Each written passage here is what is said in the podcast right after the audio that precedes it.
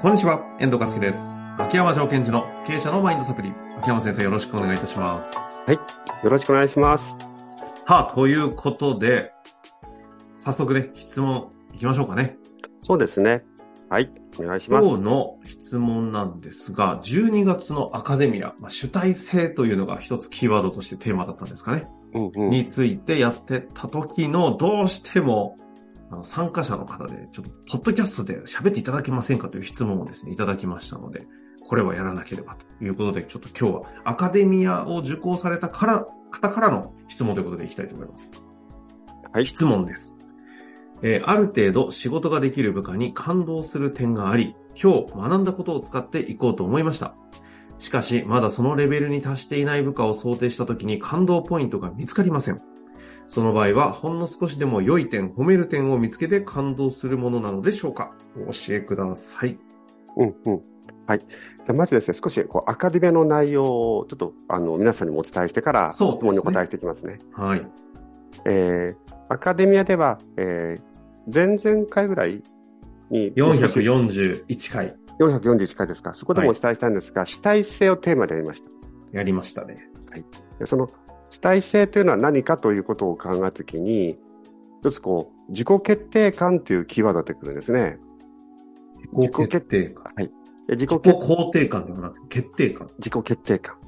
でこれは自分で自分がやると決めたという言葉じゃないです。うん言葉だけ言われるとそのまんま訳されちゃいましたけど、そうです。自分で自分が自分が自分で決める。はい。決める。はい。これ、やらされ感の真逆ですよね。だから主体性とつながりますよというところです。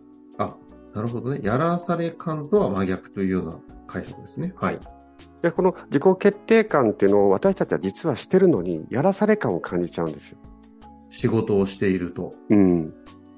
ほうほうなので、その人が自己決定感っていうものを感じていくっていうか、見つけていくきっかけになるのが、この感動を伝えるっていうことですよとお伝えしたんです。今回このご質問の中に良い点、褒める点、うんってありますけど、これとは違うんですね。感動すると褒めるは違うという前提でっていうことですね。で、褒めるというのは、褒めることのアウトカムは繰り返してねというメッセージが伝えられるんですよ。これうまくいったね。よかったよ。これうまくいったよと褒めると、あ、これを繰り返せこれをばいいんだな。繰り返せばいいのか。うんで学これはこれ習になっちゃう。重一つ重要です。ただし繰り返してもらいたいときです。その主体性とはまた違う。むしろどちらかというと、コントロールするに近いニュアンそうですねスになるんですかね。きちんとやってもらいたいとき。うんうん。で、感動を伝えるというのはそうではないですよということなんですね。会社に出社してくれた。うん。すごいねーって、なんか、わけわかんない。どこを褒めていいかわからない。どこを感動していいかわからない。あ、うんそうか。そもそも感動すると褒めるっていうのを違うとして扱えてないですね。今、そうなんですよ。なんかこう、部下を褒めることは重要ですっていう言葉も、まあ、嘘ではないですけども、そうすると、社内でえ部下の褒めるポイントどこ、褒めるポイントどこってこう見ていっちゃうわけですよ。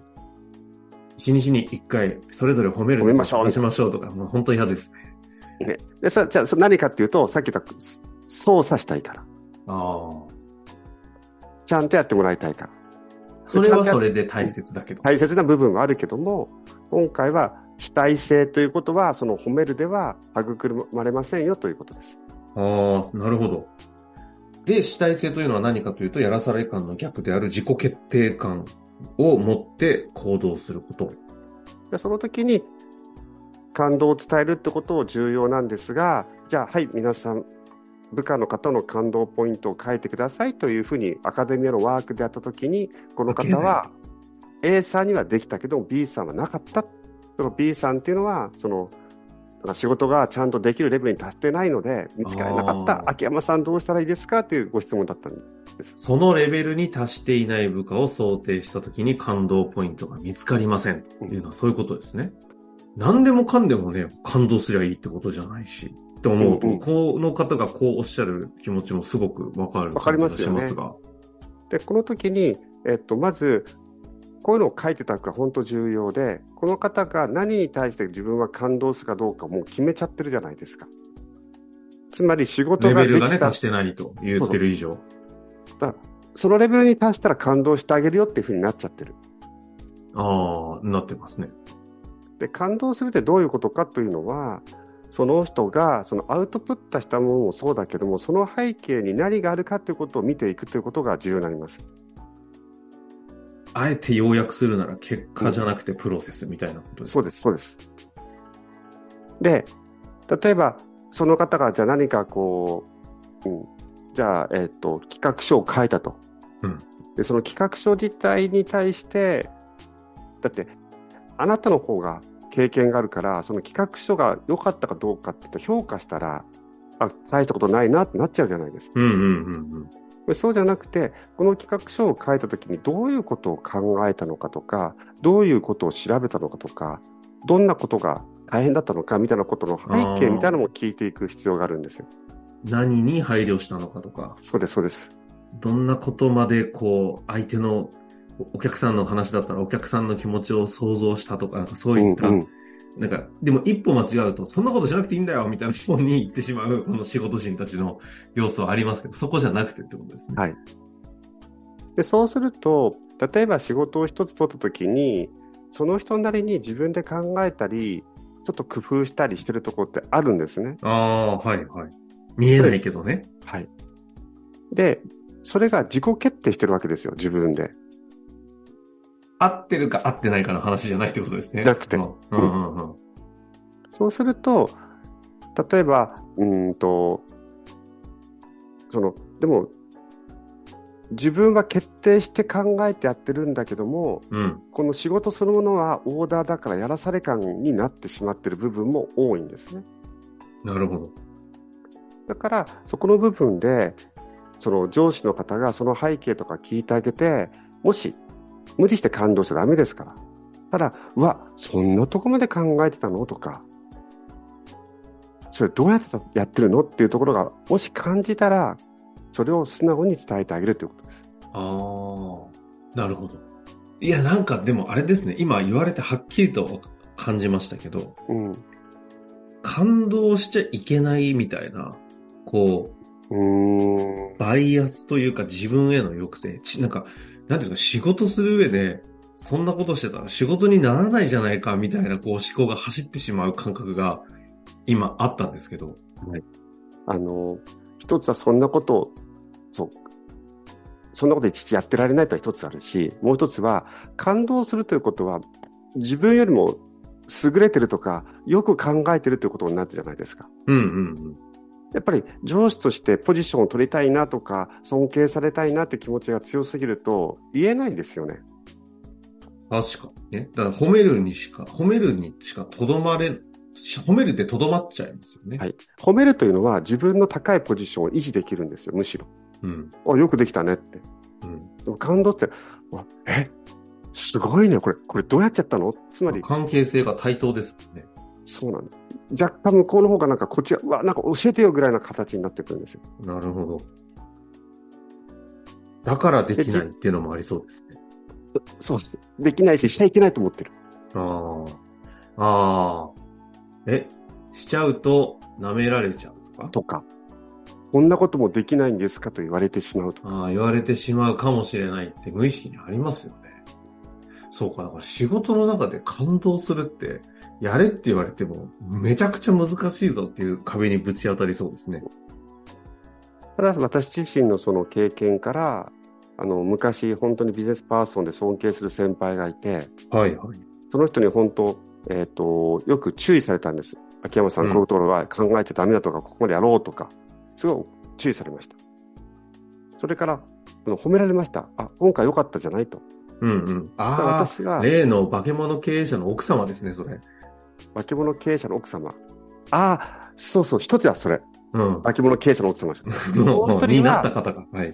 もう一人は、男性の方で、もうバリバリの、なんていうのも、サラリーマンなんですけど、私から見たらもう侍にしか見えなかった方いたんですよ。当時の憧れの先輩みたいな、そうそうそうそう。褒められたら嬉しいし。そう。そう褒められると、あ、これでいいんだって思ってたんですね。えただ、その人がある時、私に感動したんですよ。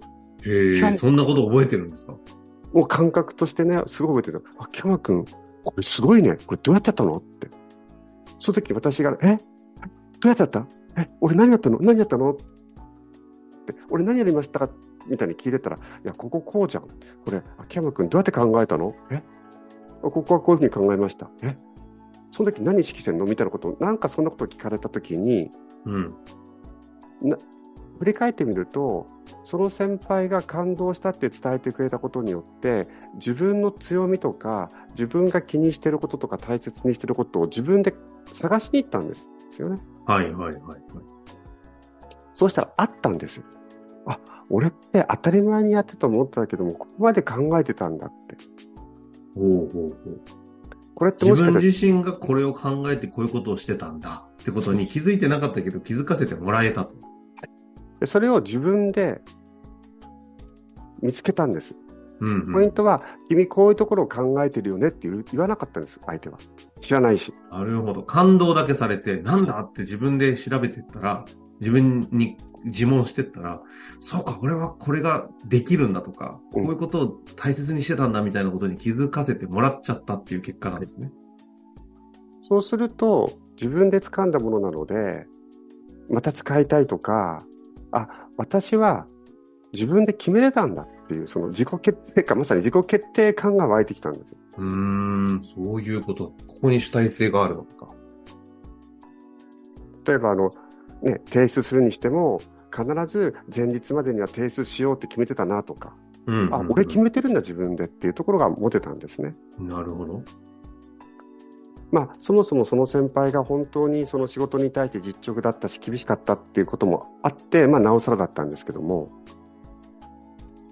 びっくりしましたね。なるほどね。感動された方が感動しちゃったわけですね。そうです、そうです。で、結果自分に感動して、自分の決定感、自己決定感を感じ、そこに主体性が生まれ。で、その人は多分そんなことを操作しようと思ってなくて、本当にただただ、すごいなって。もうわかりますもんね、確かに。あの、要は、うまいこと褒めて感動してくれてんだななのか、本当に感動してくれてるのかは、それこそ、前回のね、あの、今年は、あの、ば、バレる。バレてしまう。うん。こんなものはね、上司の、こう、下なして、こう、密かにどうにかしてやろうみたいなものはね、下はね、バレバレですからね。いや、本当それね、その感度は高いので、皆さんバレてますよ。本当にちゃんと感動すると。で、感動をするためには、その方がやっているその背景となるものを、事実をしっかりと見ていって関心を持っていかないと、感動できないぞというところがね、テーマになるんですかね。まあ今日はどう、どうやったらじゃあそれができるのかみたいな話というよりも、この感動するということが与える価値と、うん。そしてその実は難しいんだぞということも含めてね、最後にいかがでしょうか？はい、ですから、この、まずご自身が、なんかこう、ご自身に感動できるような感動ポイントっていうのをこう探していってほしいんですね。その時に自分が自分で感動できるポイント。はい。その時のコツが、できたかできないかという視点を持たずに、いやー、俺できなかったけど諦めてないんだ、なんで諦めなかったんだとか、なんかこう、できる、できたから感動するということじゃないことにも注目してほしいんですよ。まあ、我が子を見るようにというような方に思えば、感動はできるはずですもんね。えっとね、そうですその我が子はかなりちっちゃくしてほしいの。もうね、中学生、高校生ぐらいになると、なんでこのくらいできないのかって思っちゃう。ちゃんと勉強しろよ、みたいなね。なんかこう言っちゃいますけど、そうではなくてね、もう立っただけで、うわーっていうね。いやー、そう、そうですよね、本当に。まあということで、感動する。はいということでね、ぜひ意識していただいて、また何かありましたら質問いただけたらと思います。あの、秋山先生が答えられないだろうなというような、ちょっと難解なご質問も 今年はね、いただけたら非常に嬉しいなと思っておりますので、答えれるかお前というぐらいの意気込みで、いろんな人をお待ちしております。ということで、終わりましょう、秋山先生。ありがとうございました。はい、ありがとうございました。本日の番組はいかがでしたか？番組では秋山城賢治への質問を受け付けております。ウェブ検索で秋山城と入力し、検索結果に出てくるオフィシャルウェブサイトにアクセス。その中のポッドキャストのバナーから質問フォームにご入力ください。また、オフィシャルウェブサイトでは無料メルマガも配信中です。ぜひ遊びに来てくださいね。